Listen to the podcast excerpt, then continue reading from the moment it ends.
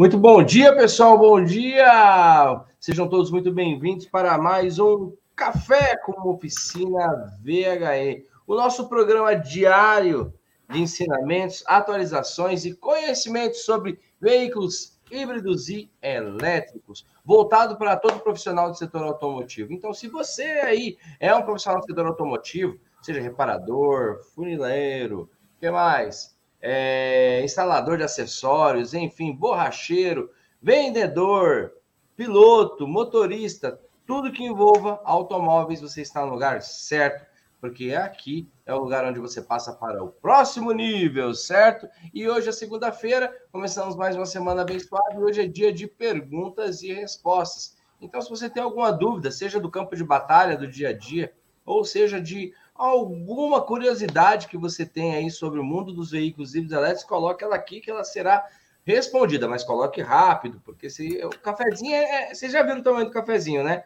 É um cafezinho de é um cafezinho expresso, um cafezinho que a gente toma ali em 30 minutinhos, tá bom? Então, mande rápido. Eu sou Francisco Almeida, eu sou diretor da Flex Company, mas acima de tudo eu me considero seu amigo e um agente condutor para que você possa alavancar a tua carreira. Conte comigo, conte com o meu time, certo? E juntamente comigo está o nosso querido professor Messi, nosso mentor em veículos híbridos elétricos, professor Val. Muito bom dia, Val. Bom dia, Francisco. Bom dia, galera. Bom dia com muita energia e muita alegria. Pois é, Francisco, o nosso final de semana foi muito agitado, né? Tivemos aí várias pessoas que aderiram ao nosso evento digital e se matricularam a nossa família cresceu, ok? E é motivo de muita alegria tê-los aqui conosco, né? Nessa jornada que iremos trilhar juntos aí, é, relacionada a veículos eletrificados. E preparem-se, porque daqui para frente a sua concepção de automóvel, de reparação, ticket de oficina, né, vai mudar ok? Prepare-se porque a mudança chegou e o momento é agora. Mas, Francisco, vamos começar a semana é, dizendo aquela boa e velha frase, né? O mundo dos veículos eletrificados a cada dia nos traz aí uma grande surpresa, ok? E o que acontece? A BID já está homologando mais três veículos 100% elétrico aqui no Brasil, ok? Uau. E a corrida, né, do veículo elétrico, do preço mais acessível, da qualidade que é fundamental, já está acontecendo, mobilizando grandes marcas também, ok? Depois da declaração da Volkswagen já começar a vender veículos elétricos aqui no Brasil, né? E isso para fazer uma contrapartida com a Virtual e com a BID, é, gerou aí um agito muito forte no mercado, ok?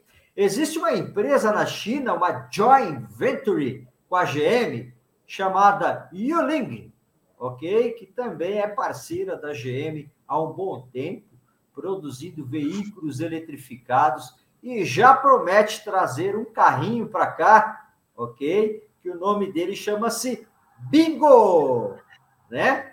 É um elétrico que será comercializado na casa de 45 mil reais, né? Então, gente, é, o negócio aqui está acelerado, você tem que se preparar já temos demanda de reparação, né? As grandes empresas estão convertendo a sua frota para veículos eletrificados devido ao crédito de carbono, devido ao ESG, né? E você, reparador, não pode ficar de fora, ok? Eu sou Val Arraes, especialista em veículos híbridos, elétricos e autônomos, e estamos aqui para contribuir com seu crescimento profissional. É isso aí, pessoal. O mundo não para. O mundo não para. Quem para fica para trás. Né? Eu, eu dificilmente eu vi na vida alguém que venceu sem passar por algum processo de mudança, por algum processo de. até que gere um pouco de dor, né? Porque mudar dói, né? A gente sair da nossa. Eu não gosto muito de falar de zona de conforto, porque cada um sabe onde está o seu calo, né? Mas sair do mesmismo, né? Eu não vi ninguém que venceu ficando ali no mesmo lugar. Então, você que está se movendo, cai para dentro que o bicho está pegando. Fala, Val. Ô, Francisco, foi muito interessante essa sua colocação, né? É, a gente sempre fala zona, zona de conforto, porque é, é uma expressão que utilizamos, né? Para que a gente não possa buscar outros horizontes, fazer sempre a mesma coisa, né? Mas, Francisco, eu tenho que te considerar que essa tal de zona de conforto eu nunca conheci, viu? Eu sempre tive aí correndo, mudando, né? Buscando conhecimento, acelerando essa tal de zona de conforto, né? Onde muitos às vezes permanecem ali estagnados. A gente fala conforto, mas eu, eu, eu diria zona de estagnação mesmo, né? É, porque é fácil você estar dominando aquilo que faz, né? E quando você tem outros desafios, você tem que se mexer, você tem que se adequar, né? Você tem que estudar e progredir, ok? Isso aí. Muito bom, é isso aí. Fica mais bem colocado, zona de estagnação do que zona de conforto. Muito bem. Um muito bom dia para o Cláudio de Curitiba, para o meu querido Fábio Lagoa para o Isair, lá do Rio de Janeiro, para o Marcos Sigma Hot, para o Márcio Salvador, meus irmãos aqui, para o Valdemar, Giovanildo, para o Buiu Injeção, Injeção Eletrônica, fala Buiu, é o Wilson, para o Michel Soares, que está sempre aqui com a gente também, de Franca, para o Rogério de Jesus, Zé Carlos, o Marcos Alves, fala Marcão, Marcão é de Manaus, cara, rapaz, a gente não tem fronteira. O seu Zé Rocha, lá de Porto Velho, um abraço, Olha a galera lá do, do norte do país, cara, em massa. Seu Ademilson, o Aristeu, fala Aristeu, Aristeu é de Tu, aqui interior de São Paulo. E vamos começar com uma pergunta do Nuno. Vamos começar com uma pergunta de longe. É logo ali, é logo ali em Portugal. Vamos lá, o Nuno colocou o seguinte, Val. É, bom dia a todos. No MSD de comando 12 volts, dispositivo de desligar para além de desativar bateria de alta tensão, também desativa a de baixa tensão? Entendeu, Val? Ficou claro? Entendi, excelente pergunta. Não, Nuno, não desativa a de baixa tensão, ok? Quando você fala da linha de comando, né, ela desativa a alimentação das chaves de potência que estão dentro do pack de baterias, ok? Então, vamos imaginar assim, de uma maneira é, simplória, né? Vamos dizer que quando você enfia a chave lá no carro, ligou o primeiro estágio. Eu não sei se foi eu que caiu ou se foi o Val. Me ajudem aí na transmissão. Pessoal, quem foi que caiu na transmissão? Deixa eu ver aqui, deixa eu ver aqui. Me ajude aí. Quem tiver aí já no ao vivo, no QAP total, me ajude para eu entender quem foi que caiu. Ah, ele voltou, ele voltou. Voltou, voltou, voltou. Ah, vamos lá, o sinal aqui teve aqui uma oscilação de energia e derrubou. Mas Bruno, vamos imaginar assim, ó, você enfiou a chave no contato do carro.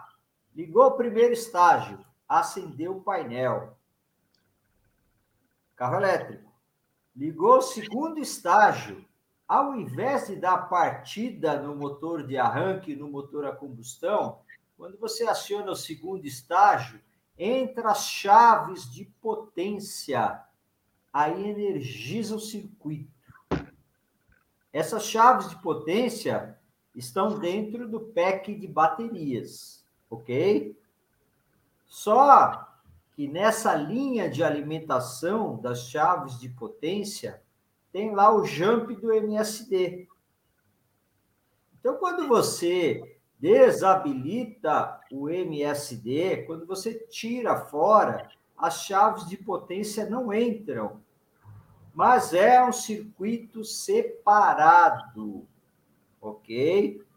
Né? Nós temos circuito de potência, circuito de comando, né? Então você tirou o jumpzinho, sacou o MSD, né? As chaves de potência não estão mais habilitadas, mas elas não, o, o MSD e a linha de alimentação não está relacionado aos 12 volts, ok? 12 volts vai sempre estar lá alimentando os módulos de comunicação e os módulos, módulo central, os módulos de funcionabilidade de outros acessórios que nós temos no carro, ok?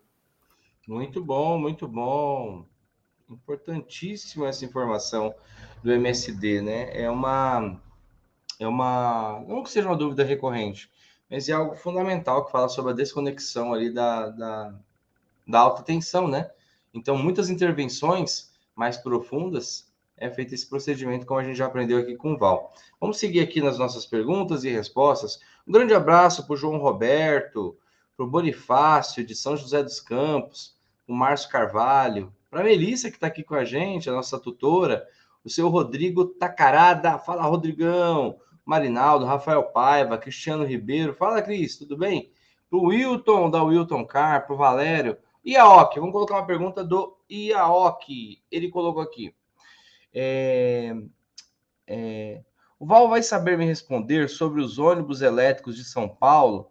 Está... Ah, boa, o Iaok colocou essa pergunta na quinta-feira e o Rodrigo não sabia, né? E eu falei, ó, manda essa pergunta de novo que o Val vai saber, que é sobre os ônibus elétricos. Val, olha que legal. É... O Val vai saber responder sobre os ônibus elétricos de São Paulo. Estão funcionando ainda? Pois para recarregar as baterias era o cobrador que fazia pela janela a cada parada nos pontos de embarque. Ele colocou: estes ônibus foram fabricados em 1997. E aí, Val? Lembra desses ônibus, Val? Opa, é claro que eu, lembro. Val, eu, eu, eu, cheguei a falar, me corrija se eu estiver errado. É, é, aquele negócio, aquele que é ligado na, na, nas, nas correntes de energia. Era pantógrafo o nome daquilo? Pantógrafo. Ah, é pantógrafo, conector de energia, conector de carregamento, né? Mas o nome, o nome técnico é pantógrafo, Francisco. E eu cheguei a comentar, Val, que ele, eu, eu não sei de onde o IAOC é. Coloca aqui, IAOC, de que região? Que no, no, no, ABC nós tínhamos muito desses ônibus que eram os trólebus, né? Que também eram carregados. Mas a pergunta dele é se ainda tem esses ônibus, Val. E ele lembrou que o motorista, o cobrador de ônibus, o cobrador de passagem ali, que pegava e fazia ali pela janela na parada de cada ponto de embarque. Val, comente um pouco sobre isso. Pois é, essa, esse modelo nós não temos mais, ok? Até mesmo porque entrou em vigor mundialmente e estão tentando regulamentar algumas normatizações de procedimento de carregamento, ok? Lembrando que o veículo, o ônibus elétrico, o caminhão elétrico, se trata de um veículo de alta potência, né? Então, é, hoje nós temos aí um cuidado maior para fazer o carregamento. Nós temos. Só um minutinho. Nós temos uma outra família de baterias, uma outra composição química de baterias e uma outra eletrônica embarcada, o qual tem que haver a comunicação né, do veículo com o carregador ok? Sem dúvida nenhuma, com toda essa evolução, né, é, nós obtivemos aí uma autonomia maior desses ônibus. Hoje, os ônibus elétricos que estão circulando aqui é, em São Paulo, na mesma concepção que os carros elétricos, que não utiliza pantógrafo, coletor de energia, né? Eles estão trabalhando aí na casa de 300 a 350 quilômetros de autonomia, ok? Então, o que acontece é que a maioria deles trabalham meio, meio período, depois para para fazer um abastecimento, né? Aí, no período da tarde, no final da tarde, ele entra em atividade novamente. É isso que está acontecendo aqui em São Paulo.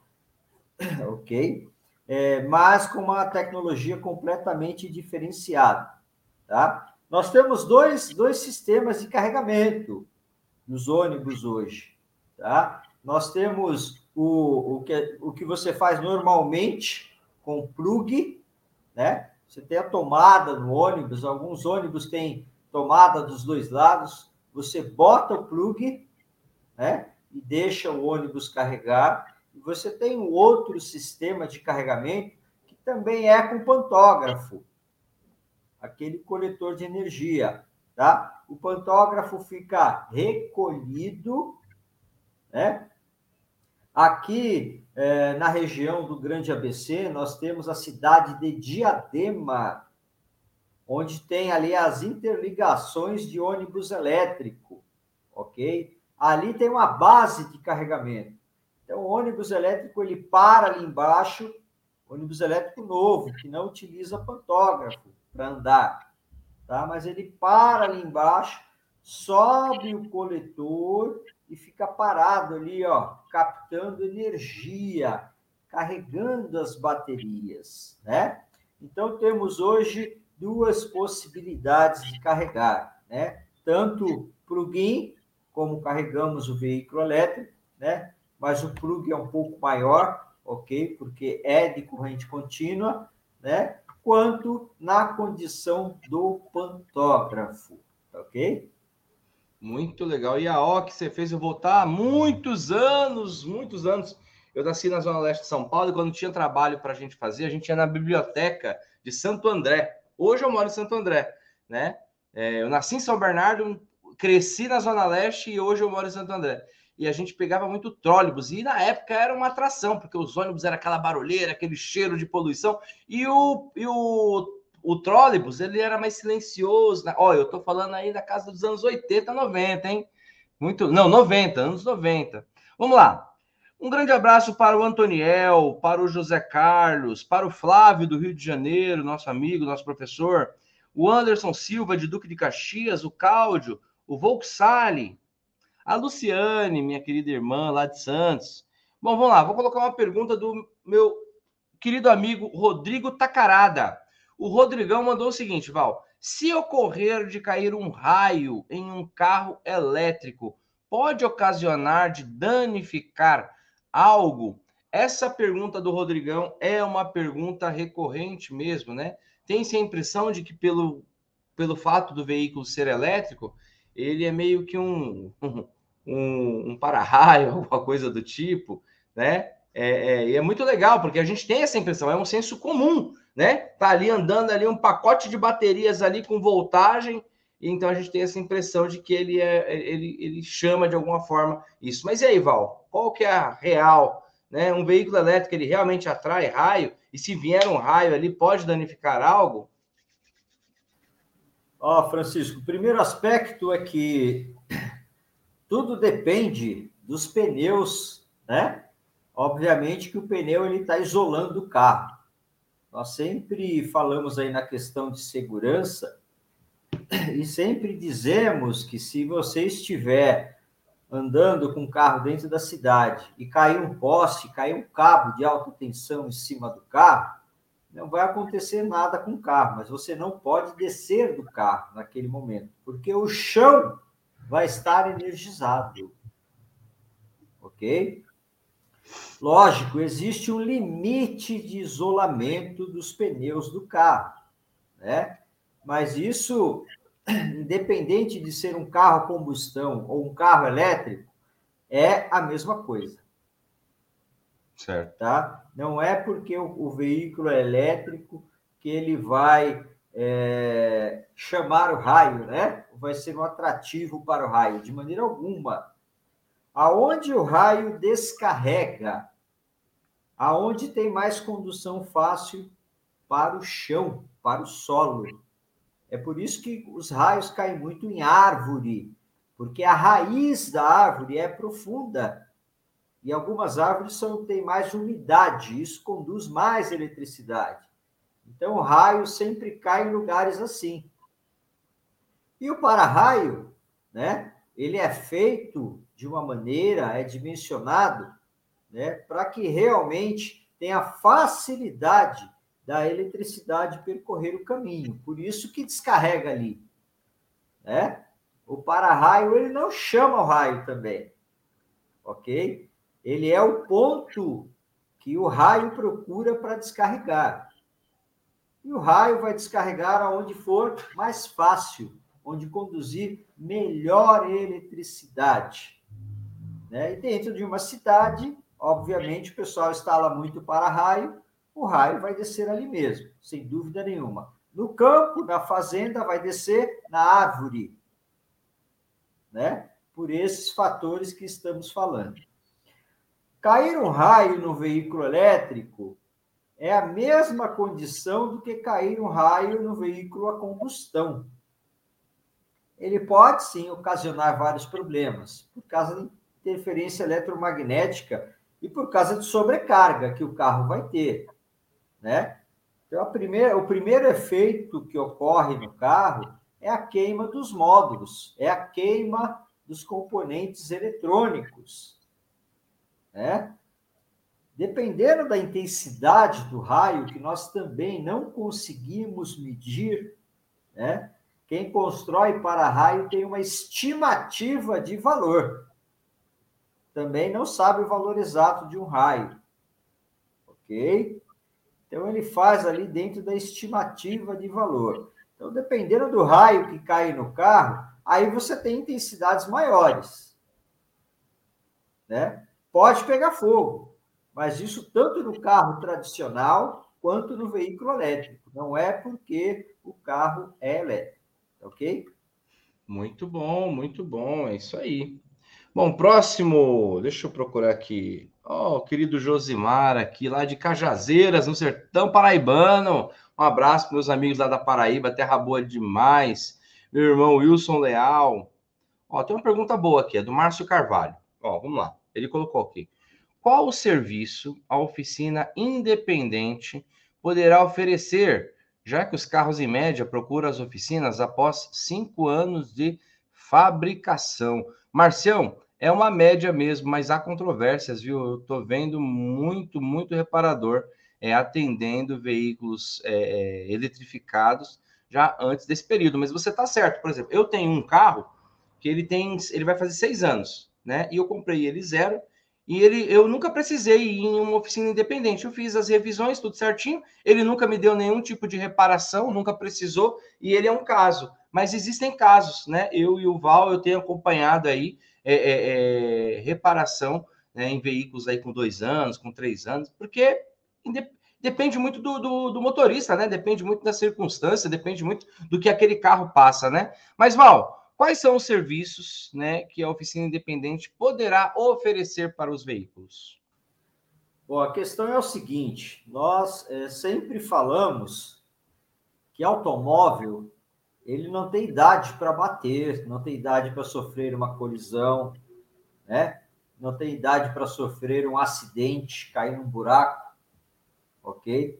E assim sucessivamente. É por isso que muitas oficinas que prestam serviços é, para seguradoras, oficinas credenciadas e homologadas em seguradoras, você tem aí, na maioria das vezes, veículos com menos de cinco anos de uso.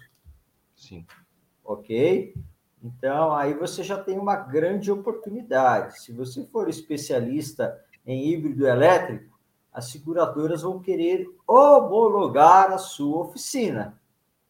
E aí você vai prestar inúmeros trabalhos, né? Desde uma, de uma reparação numa suspensão, é, numa funilaria e pintura, ok? Algum defeito, alguma pane que o carro vier a sofrer, né? Assim como no tradicional. Então você tem inúmeras possibilidades. Tá? Esse é o primeiro, o primeiro caso.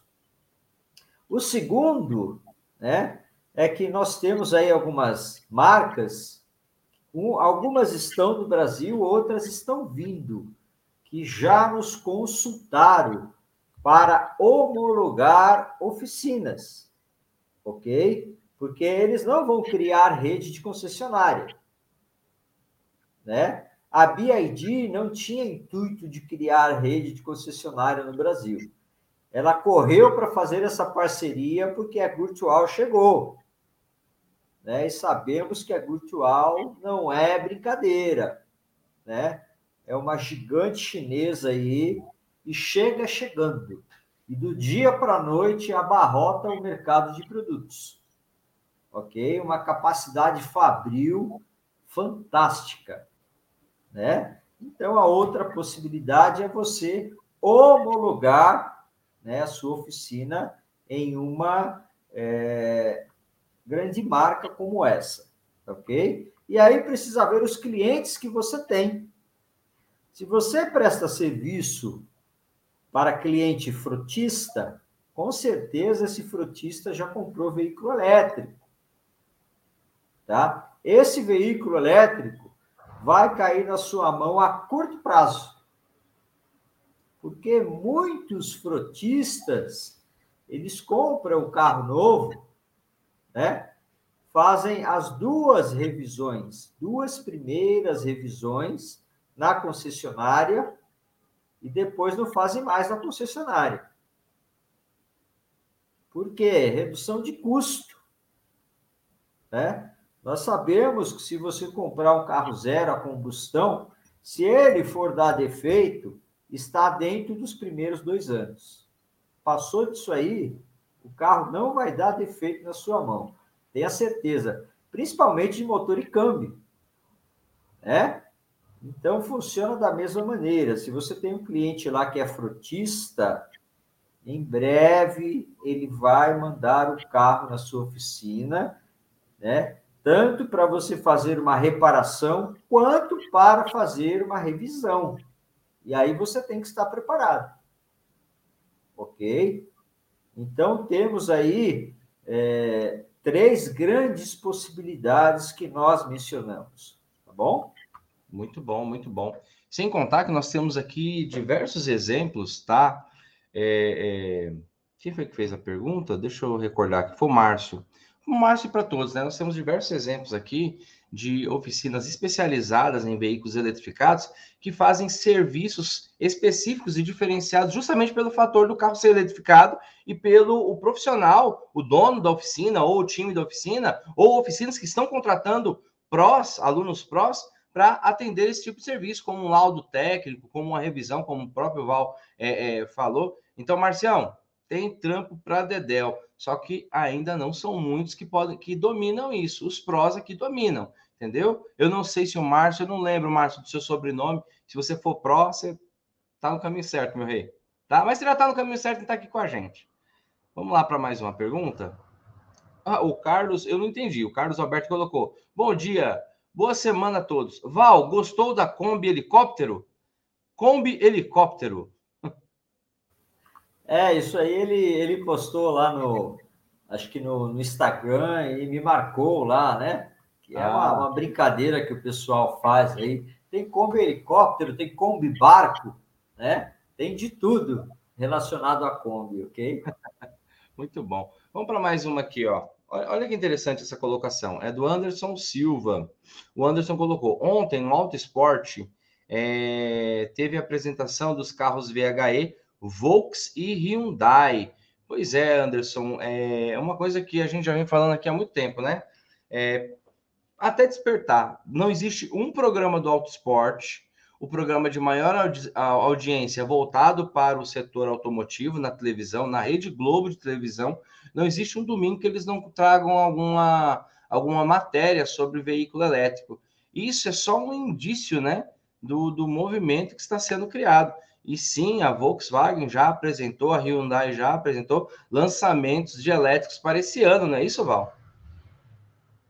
Sim, exatamente. Eles já estão aqui, já foram homologados, já foram testados, né?